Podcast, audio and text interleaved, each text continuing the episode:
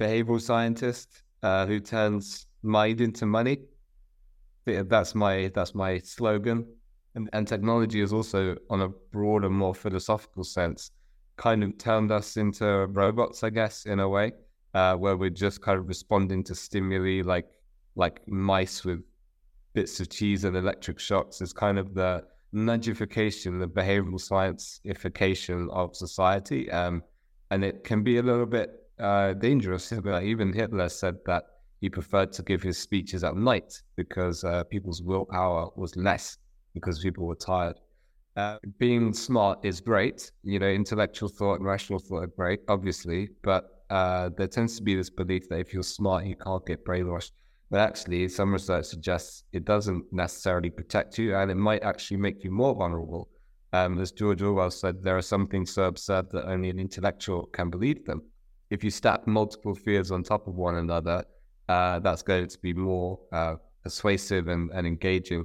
Um, so a good example is there was this viral story that COVID was caused by snake venom in water. I don't know if you remember that, but that's three fears stacked on top of one another: the fear of disease, the fear of snakes, and the fear of uh, poisoning the well. Um, so it's like bam, bam, bam. So that just makes it more effective.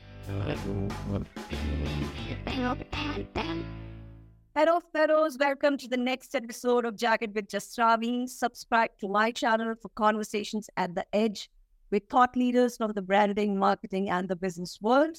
Conversations that ignite new ideas, ideas with rough and sharp edges. Hello, Patrick. I'm thrilled to have you on my show. Hi, good to be back. Yes, with, with another book yeah, yeah, another one, and it's uh, it's now a Sunday Times bestseller. So there's a social proof nudge there for everybody to go out and buy it. Now that Twitter has also become X, if you had to tweet your profile, what would you say? Behavioral scientist uh, who turns mind into money.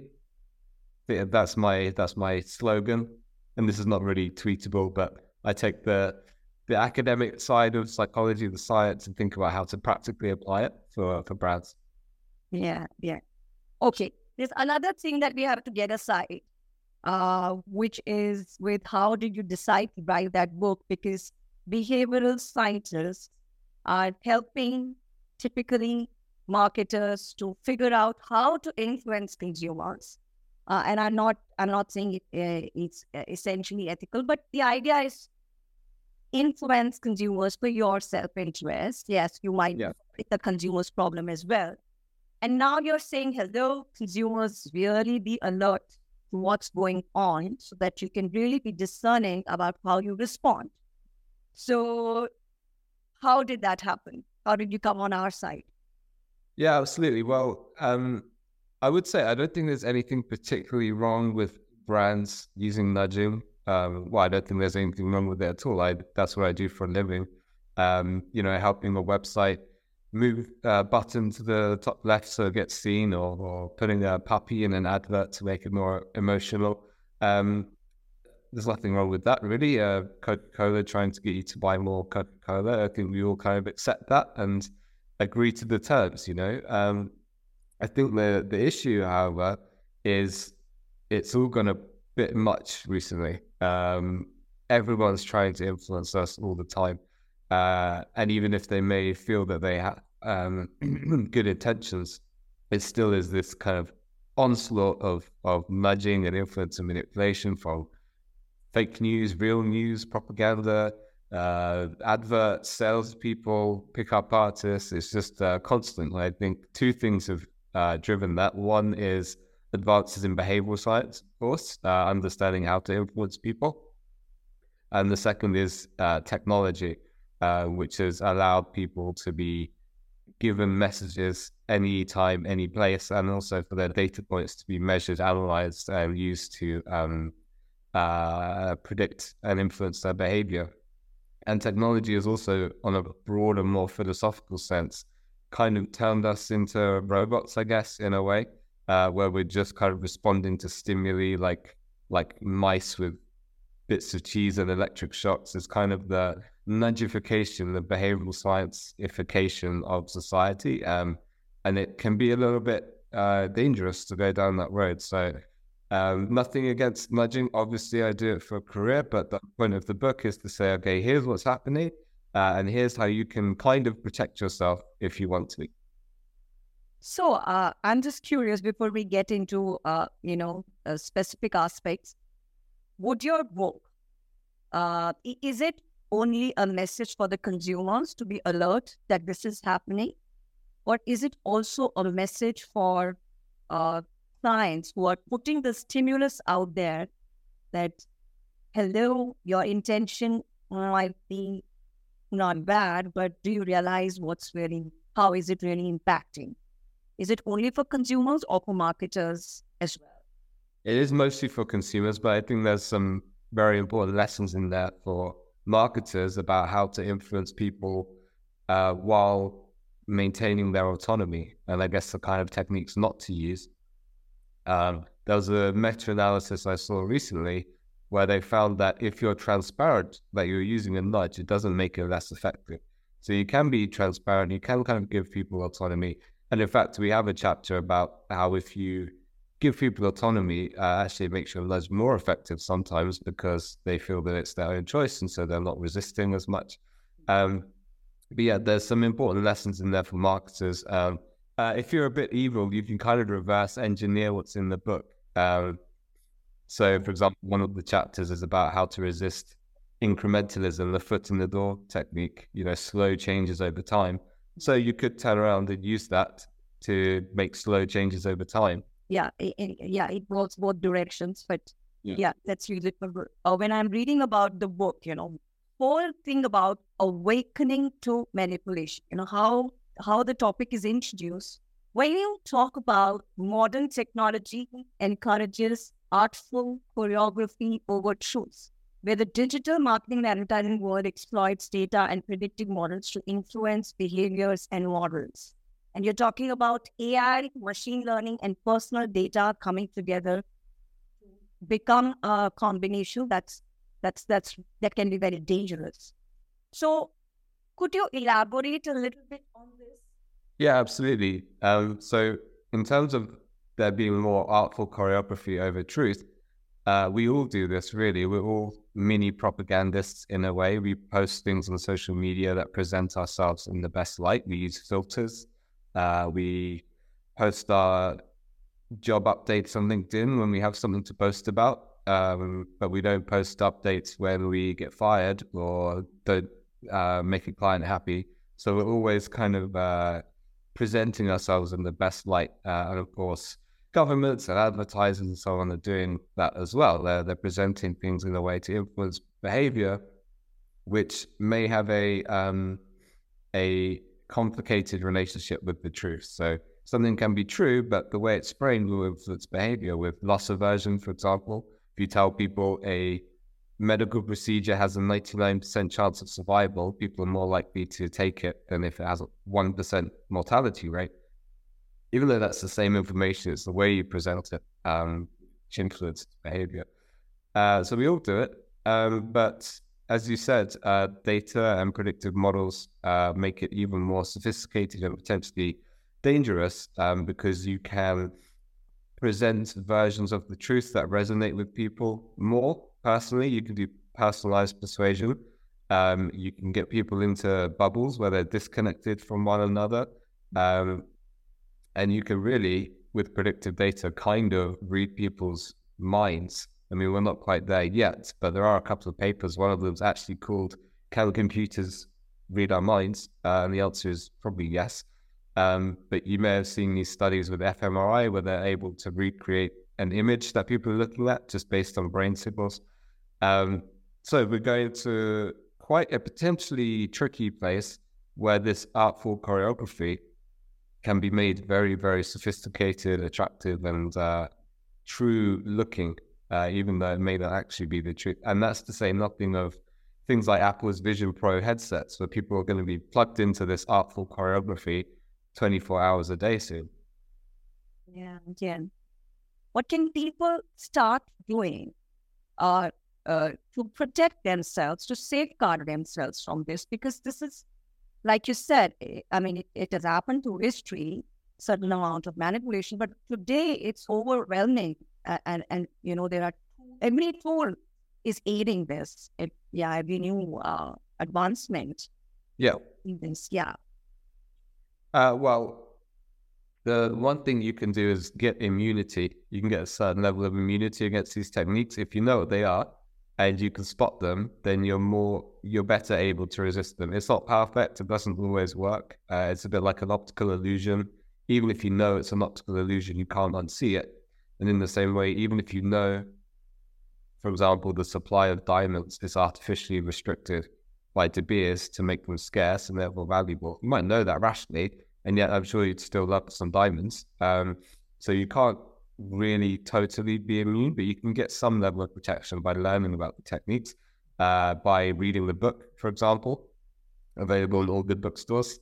Um, but yeah, as I said, it's not perfect, but there are some other things you can do as well. Uh, one is simply to resist, to, to limit your exposure to these techniques, to these kind of manipulative materials.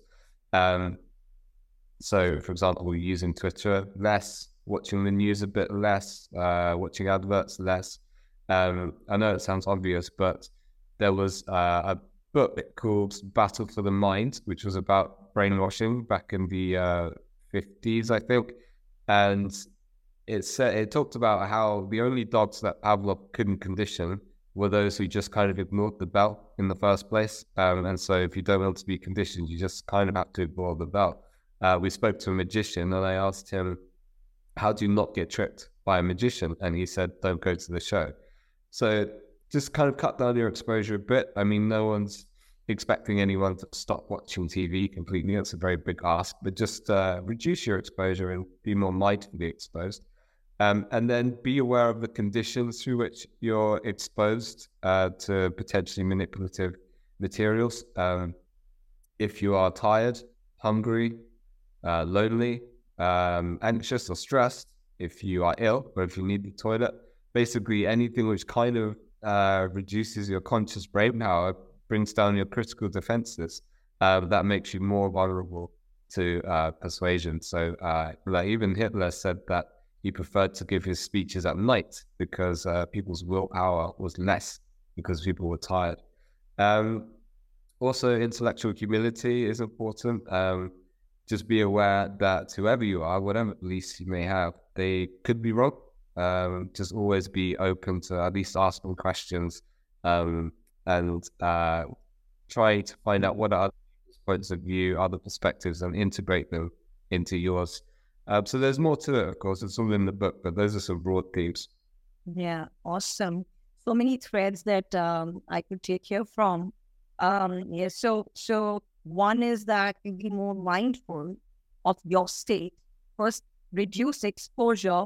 Um, you know, be, be uh, alert to how much you're allocating, how much time and, uh, you know, yeah, exposure you're having uh, in a day. Just be alert to that and start from there, reduce it.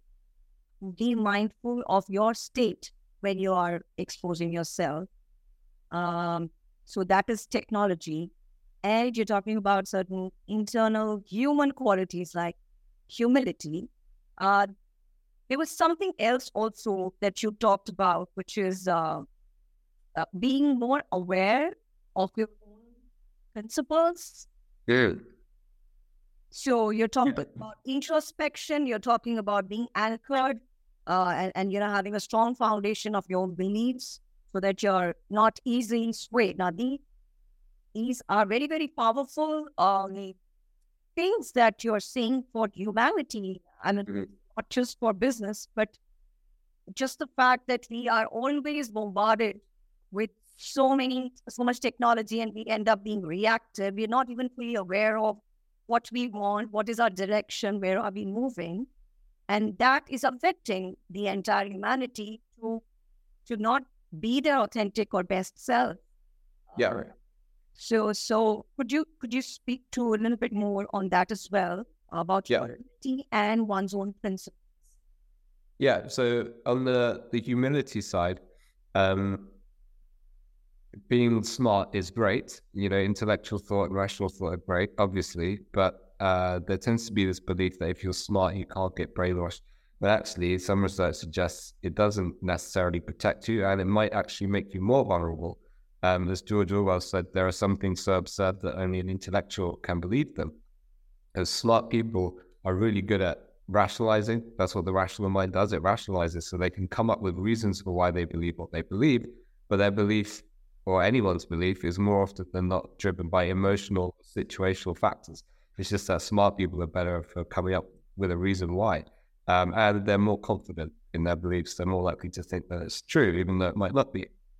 So, uh, having some humility and also listening to your guts uh, is really important. I know there's at least one or two studies that have found that a mindfulness meditation can reduce susceptibility to cognitive bias. So, it's about being in touch with uh, your emotional intuitive responses to something because that's when you'll be able to pick up if something's not quite right.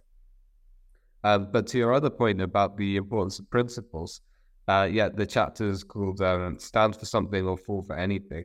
Um, and this applies, as you said, on a really big scale, societal scale, that when um, societies become more secular and more, um, uh, if communities are more fractured and splintered, and if there's less emphasis on the family, a lot of this stuff which you're seeing in the West at the minute, um, that can be quite dangerous because there's everything's kind of broken down and people aren't connected to something solid.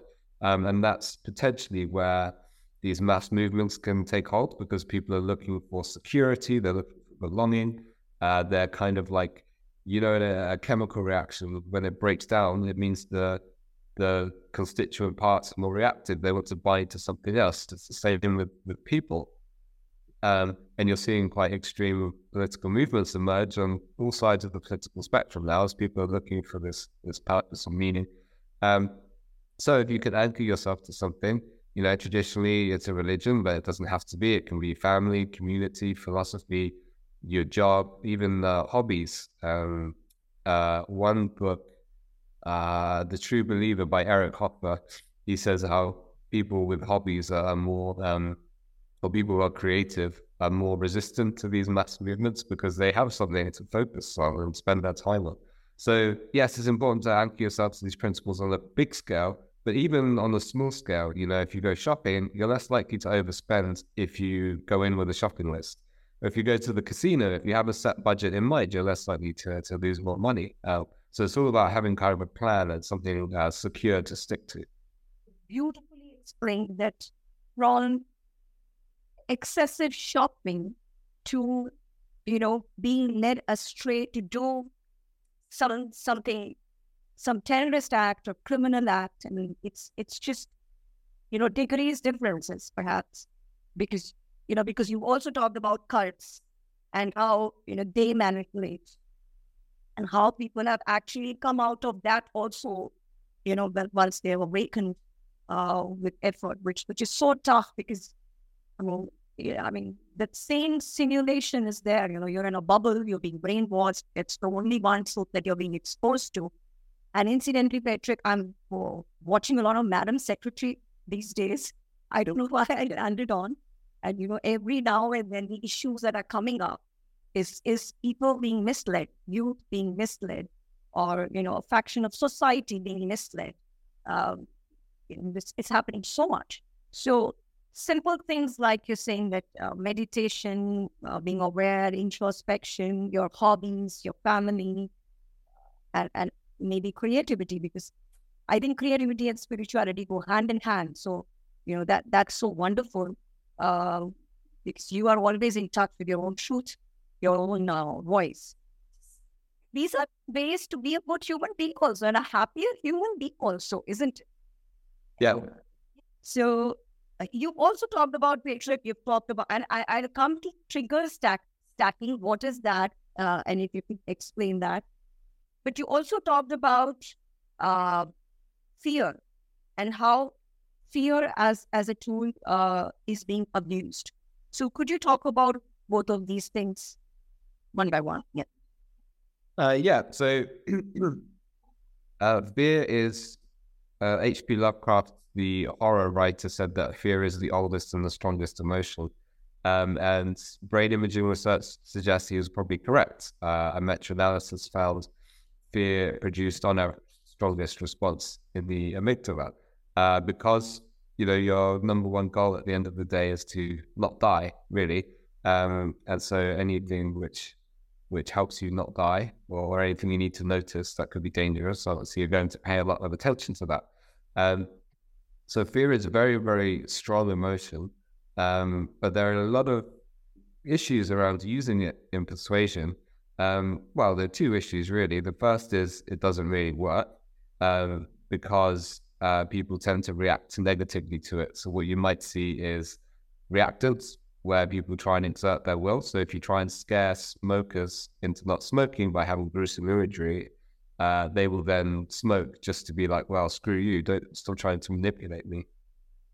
Um, and secondly, also it has to be matched with efficacy. Uh, so you have to give people the tools to deal with the fear. Um, so uh, you can't just say smoking will kill you. You have to say smoking will kill you, but you can easily quit with this new uh, nicotine gum. You have to give people the tools to do something about it. But it's hard to do that. So generally speaking, fear doesn't really work that well. Um, but the other issue is that it's pretty unethical. I mean, so I'm a, a university lecturer and I supervise dissertations. And if a student wants to scare their subjects, for example, show them some scary movies or, or sad movies, put them in any kind of negative news, it's very hard to get ethical approval for that because you're having a negative impact on someone's day, possibly their life. Um, and if you do, you have to put them in a good mood afterwards. So at the end of the experiment, show them some funny video clips or something. Um, because fear can have all sorts of negative impacts, especially chronic fear. Um, it's it's negative emotion is very bad for you. I mean, it's bad even for your physical state. Uh, stress uh, and it hinders the immune system, and we get sick. Um, so I mean, it's it's obvious really that scaring people, especially in a chronic way, is not very good for them. Um, and we saw that, of course, over the last two years. Um, and even if it was a, a noble goal, um, the government's really, really scared the bejesus out of people uh, chronically and um, now we are seeing kind of mental health, um, a mental health kind of shockwave from that. Uh, so my co-author Laura Dodsworth is a journalist, wrote about this in her last book. Um, but yeah, fear strongest emotion, very very powerful grabbing behavior, directing it. Um, it can overwhelm people. I mean, one of the main things about uh, so-called brainwashing is that you want to break people's conscious awareness down. That's why it's good to make them tired or hungry uh, or or um, uh, whatever ill, um, but also emotionally overwhelmed. Um, so the more, uh, I think Carl Jung said that that mass movements, or may have been Gustav Le Bon, mass movements only happen when the crowd reaches a certain emotional temperature. So you need to get really, really worked up, and then there's this breakdown, and uh, you know things happen. Um, fear, I guess, is the the easiest way to do that. It kind of overwhelms people's critical thoughts, um, and that allows them to be suggested and manipulated. And we know that when people are scared, they're more likely to rely on heuristics, particularly following the crowd or following a, a leader in authority. Um, and so, you know, some have argued that's why fear. Yeah, every government really tries to impose some kind of emergency uh, over the years you know, we had the war of terror. Now we have seemingly endless pandemics. Um, that's not to say these issues don't exist, but they certainly seem to be kind of amplified and used politically because they're a great way of keeping people distracted and tired and, and doing what you want them to do. Um, and so trigger stacking is something that comes from animal behavioral psychology. Essentially, let's say you have a, a dog and the dog uh, gets whiffed at by a bigger dog, and then the car alarm goes off, and then there's thunder in the sky. These fear stimuli kind of stuck on top of one another, and it gets to the point where then the dog has a breakdown and kind of goes a bit mad, uh, and you know may bite you or, or misbehave or whatever. Um, and in the same way with people, if you stack multiple fears on top of one another, uh, that's going to be more uh, persuasive and, and engaging. Um, so a good example is there was this viral story that COVID was caused by snake venom in water. I don't know if you remember that, but that's three fears stacked on top of one another: the fear of disease, the fear of snakes, and the fear of uh, poisoning the well. Um, so it's like bam, bam, bam. So that just makes it more effective. Mm. Mm. I was actually consulting um, a vaccine manufacturer like just recently, and um, they were talking about like another variant is what I'm coming, and people with comorbidities should go for a vaccine, etc. And um, so you know there was a whole discussion about which approach to take because there is there is a whole lot of cynicism, there is a whole lot of fatigue around the topic, there's a whole lot of resistance to uh, even wanting to think about it because people have gone through so much and it's like, you know, it's it's like a chapter I don't want to open for some time at least. Um, we're not really dealt with what we've gone through at some level. So what so fear cannot if if, if and, and fear in that situation would be truly manipulated because it actually is not such a big of a deal, you know. But yeah, a company wants to sell their vaccine and could be relevant to a certain, you know, niche of audience. So, how sh- how can they ethically uh, go about it? Well, this is probably an example of reactance, which I talked about earlier. You know, if you tell a teenager they're not allowed to smoke, they'll probably go out and smoke just to spite you um, in order to feel that they have some autonomy and, and free will. Um, and so people were, again, noble cause potentially, but people were uh, really kind of coerced and nudged and manipulated into getting um, the, the COVID vaccine. Some people didn't want to. I mean, if you look at in the UK at least, the number of people who had a first dose versus the second or third, you know, there's millions and millions of people um, who didn't want to get any more. And so um, that potentially maybe nudged into getting the first one. But anyway, so you're probably seeing some reactance around things like no jab, no job, vaccine passports, that kind of thing. A lot of people did feel coerced into it. And so now what you're seeing again, I, I know in the UK, uh, I think record low childhood immunization rates. Um, so it's kind of like this um, this this um, uh, unintended consequence um, of, of, the mandates. As for what to do about that, I learned was kind of recently about a nudge called the "but you are free" technique, where if you ask people, did you say what? What's the technique? Uh, the "but you are free" technique. Um, so if I were to ask someone to do something and then afterwards say, but you're free to do it, it's up to you, it's your choice. On average, according to one meta analysis, it makes them twice as likely to actually do it because they feel like they have that autonomy. So I think that could be a good a good nudge to use here. Yeah, like uh, give a sense of control, them give a choice in the matter, and yeah. they feel that yes, they decided and, and they weren't co- coerced in it. But that's amazing. Like the reactance thing for child immunization has gone down because people have had enough of vaccination, like overdose of vaccination. Wow. You also talked about comedy and humor, how they can effectively dismantle manipulated narratives and combat misinformation. And that's amazingly interesting. Who would have thought of that? So why don't you share something about that? Uh, yeah, there's two reasons why humor can be so effective. Uh, one is because it's a cathartic release of emotion. Um, so all of that stress, fear, or anger that you might be holding inside, fear just, uh, sorry, humor just lets you let it out. And so if you don't let it out, it can kind of build up, and then it um, it needs a release valve. And if it's not humor, then it could be going to protest and smashing things up, or, or worse. Um, so humor is great for that reason. Uh, but secondly, um, it's also because uh, brainwashers and manipulators often draw power from the illusion of power. So if you think somebody can do something, if you think they're powerful and mysterious and magical, then they're more likely to influence you. You're more likely to be influenced by them. Uh, and it's been found with with uh, magic tricks, for example. If, if you think you know how it's done, if you think it's not really magic, then it, it just won't work as well. Um, so there's kind of an element of theater, um, an illusion about it. It's a bit like the uh, the Wizard of Oz is really just a tiny man behind the curtain. Uh, or in World War II, uh, one and two, I think, uh, both sides had inflatable tents to make their armies seem bigger because that illusion of power uh, has control. And in cults and mass movements, people tend to attach to a strong, powerful, authoritative figure. So if you can basically puncture that, um, if you can puncture that tank, as it were, with humor, if you can show it's just a silly little man behind the curtain, you, you kind of take away their power.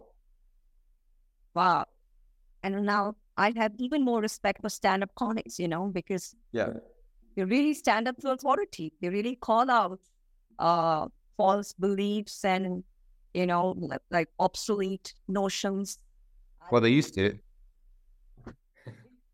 Yeah, I mean, they, they, they do that. Yeah, I mean, if our authority was a little more permissive, maybe they'd do a little bit more because they also have to kind of then suffer, you know, being banned from Twitter or put in jail or, you know, all kinds of things. But that is their power. And, and, yeah. Well, when a comedian does that, uh, which is comedian's privilege to slaughter sacred cows, as we said, then uh, everyone else will see it and it kind of ripples out and it stops that conformity effect. Yeah, yeah. And and hence it's so powerful. Humor and comedy. Awesome. Uh, yes. You also talked about Apple's policy on user tracking changed the digital advertising landscape.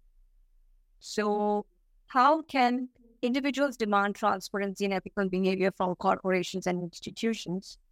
Um, I don't think that we can expect corporations and institutions to do the right thing. I don't think anyone's going to come along and save us. So it's really in our hands. It's up to us to take personal responsibility. Uh, and again, there are things you can do like, well, use these tools less, uh, give away less data, um, don't consent to uh, agreements to, to use websites to make sure you don't tick the, the, the boxes to, to analyze your data, that kind of thing. Um, and you can also do things like setting up multiple accounts under different names, um, having one email address only for kind of spam or commercial emails, and one for personal or business. Um, using private browsers, VPNs, that kind of thing. Um, but I know that takes a bit more effort. Yeah, and, and understanding how these things work as well, because most of the times people don't really know mm. how the data is getting misused and yeah.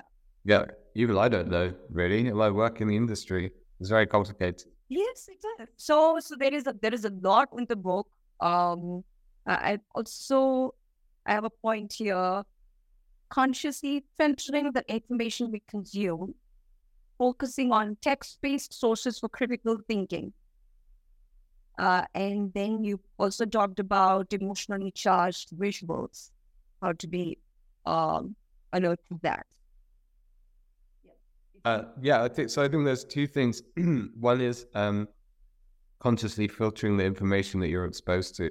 So uh, we turn into what we tune into, um, or philosopher said, you become what you pay attention to. Um, and so you can't really not be nudged or influenced or brainwashed because our brains are so small and the universe is so infinitely big um, that we have to rely on heuristics and institutions, and we can only see a tiny, tiny speck of the entire universe. Um, but what we can do is choose the reality that we live in. Um, so, for example, if you want to see the world in a more poetic light, uh, you just need to read poetry. If you're using Twitter, you know, most people, myself included, follow people who are quite angry and, and get you kind of riled up about issues of the day probably would be more constructive and productive to follow people who can give health advice or financial advice and or who share poetry, just things to make the your your immediate world seem nicer. So we have a chapter on that called "Choose Your Illusion," uh, how you can filter the information and that makes your life better.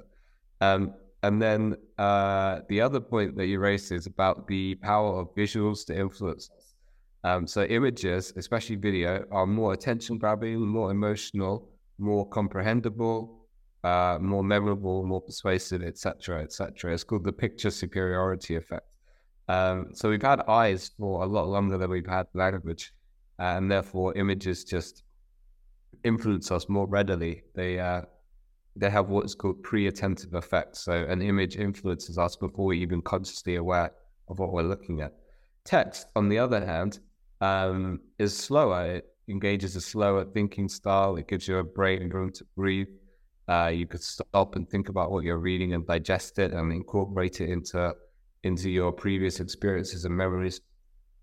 Um, uh, one study found that people who got their news from newspapers had more stable political or more stable beliefs over time than people who got their news from the TV, uh, because the TV is more of a superficial kind of shallow one thing to the next, bam, bam, bam, very quick start. Um, so that chapter is called Get It in Writing, uh, and it's about the importance yeah, of reading your information rather than just having it via image or especially video. Choose your illusion, love that, and yeah, get it into writing. Um, before I get to the next thing, and I was just thinking Patrick, because you know, how do you how do you make this distinction that uh, you're being influenced or you're being manipulated? Because you know, as an open mind, um, you know, let's not be too rigid. Let's respect differences. Let's hear out the other opinion and in, in today's world, I mean, that is also possible. So there are positives of being so connected because, like my 16 year old, uh, you know, is always going to take sides of the minorities and, and you know, and, you know, racism and, and, and he has such strong views about it. We didn't grow up on that, but he's more exposed to the global issues. So he's influenced into, uh, you know, things that he would not be otherwise if he was leading, you know, a sheltered life um, or or you know like yeah less exposure. So how how do you figure out? I'm also speaking from the from the perspective of parents because uh, teenagers, you know, they, they are subjected to so much information where they're forming opinions and you know sometimes too strong uh, opinions, sometimes uh, emotionally charged opinions and they're being misled, etc., etc. So, and not just teenagers. I mean, you also because the the times that we are in, Patrick, they're so different from you know what we grew up in. So, how do I be open and not rigid about what can be new concepts, new philosophies, new new ways of being, and yet be rooted? So, yeah. Yeah, it's a tricky question. Um, there's a quote I can't remember, but by some British, some philosopher, I think British, uh, who said that politics have wrestled with uh, this fight between tradition and innovation forever, like keep things the same or change things. Uh, that's really what all of it comes down to. Although sometimes it's less keep things the same and more let's go back to how it used to be. One of the key points from the book is uh, this point of humility and also to avoid absolutes, to avoid this black and white thinking, the split thinking, it must be either this or this. Uh, I think two things can be true. Uh, so even two two beliefs, two ways of seeing the world, which seem very different uh, and extreme, they probably have more in common than they realize. And everyone's just a human being. We all have more or less the same motivations and wishes for our lives as everyone else. Um, so I do believe there's there's common ground to be found. Um, so it is important to be open minded, uh, but not so open minded that your brain falls out, uh, as the saying goes. Um, at the same time, you know, I think it is important to hold on to tradi- traditions, then be conservative. But obviously, there's all sorts of uh, negatives associated with that as well. If you're fundamentalist and you uh, you're not open to new ideas or new people or have you, so um, I think it's like I said earlier, uh, Socrates, I think, or Aristotle uh, laid out these key elements of wisdom, and one of them is uh, listening to other people's perspectives and integrating them into your own.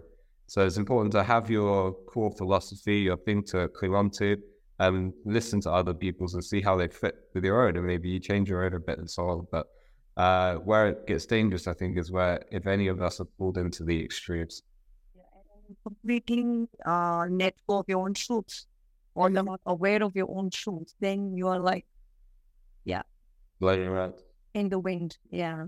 So uh, there is power of incrementalism and setting public goals contribute to positive behavior changes. How that happens? What role does regulation play, such as distinguishing virtual avatars from real individuals in the metaverse?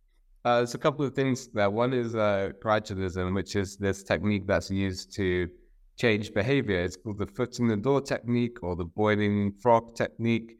Um, but if you want people to do something, big, a big ask, if you ask them to do the big thing, they'll say no, absolutely not. But if you ask them to do a very small thing and, and increase it in steps, they're more likely to do it. Yeah, there's many examples of this, but the foot in the door technique, for example, people are more likely to vote for a political candidate if they agreed to signing a petition first, that kind of thing. Circling back to your first question, that's just artful choreography 24 hours a day. Um, and people will be plugged into this screen based world, which is kind of divorced from the true reality. Um, I think maybe the political dimension of the future will be fantasy reality. People in the screen based world, which you already kind of see now, like Marvel and, and Star Wars and, and so on, um, versus people who are, I don't know, go out and go to the park and, things like that. Um, so the potential for manipulation with the metaverse is enormous because it's really controlling how people perceive the world to be. And you, to a certain extent, your brain doesn't distinguish between real images and fake images. Um, so deep fakes and generative AI, the persuasive implications are enormous. Even if you know something is fake, it's still going to have an emotional impact on you. When you say the parts we can freedom and reclaiming the tone of our minds. You know, these kind of terms came up when I was, uh, you know, reading about the book and looking at the book, head from helplessness to individual agency. You know, it's, you know, like it's really reclaiming your mind and your power. And uh, when you do that, it can be even more useful um, to the world because otherwise you don't even know that you're being led in a certain direction. I mean, that's, I think that's, that's a very bad place to be because, you know, you don't even know that you're being used yeah. against your wishes for something that you don't even want to be. And, uh, and this is like really getting your power back. Well, I think there's an important point there that it's fine to be led by people, but you you really need to choose who you're being led by and be aware of it. Um, so if you get married, for example, you're voluntarily going into this kind of almost like a brainwashing ritual. You know, all the clothing and the dancing and everything. It's um, it, it really is a mind changing, transformative ritual. But you're choosing to go into it, knowing what it will do to you. Um, so I think that's the difference between influence and manipulation is being aware that you're being led down a certain path and opting into it. For brands, and communication and advertising with these powerful images, that be it fashion, um, be it uh, you know all aspirational brands uh, which are trying to create temptation, desire, whether it's food, processed foods, uh, all these categories are you know trying to manipulate and you know ignite a desire uh, which is not totally healthy. Food sometimes might not be healthy. Things that you're going to acquire might be completely beyond your reach, or at least you don't need it, you require it. But this kind of a conversation, Patrick, that um, uh, it comes up that you know it, you know it's not totally responsible, but how can brands think like this? That I mean, because it's it's it's not in their interest that you know, I'm I'm into brand strategy, and and we always talk about which emotion to use. You know, yeah. like the brand is going to be what buttons to push. You know, and so then it is only on the consumer to figure out do I need it, do I not need it, how yeah. do it's it's totally on the consumer to put their uh, boundary. Can manufacturers actually do something about it in their communication? Um, well, I suppose it's difficult because then you're putting yourself probably at a disadvantage um, in the marketplace. Uh, but then, if that's true, are you actually making something that people even need? Uh, maybe your entire life's work is a, is a waste and a waste of resources and time. I mean, Coca Cola, does that actually bring any benefit to anyone? Um, it's just sugary water, right? Um, so I, but you know, there are products and brands which people do need and which uh, they do want and which do fulfill something. And so the best targeted advertising, in theory, is not even advertising. It's just giving people information that they want and need when they need it. Um, so the better these means of distribution and targeting become, in theory, hopefully, the less you need to rely on trucks basically to get people to buy stuff. Yeah, but they say you cannot create a need. You can always mm. create a want. And that's what they do. They just create a want. Yes. Yeah, yeah. The social proof or, you know, all, all, most of the behavioral science principles. So I guess consumers, it's on you. I think so. Yeah, we all have to take responsibility. Yes. Thank you so much, Patrick. It's been amazing. Guys, pick up the book. And uh, this is this is such a fascinating topic, at, uh, and it's it's influencing every aspect of our life. Um, Patrick, do you want to say anything about the book? Uh, it's available on Amazon. Um, we do have a, a publisher in uh, India. Well, we do. Uh, it's called Free Your Mind. Um, please buy it. Yes, this is a movement of sorts. Thank you very much. It was Thank you. Having you back, and uh, I hope you write another book. Can we meet again on that? Great. Thank you very much. Nice to see you.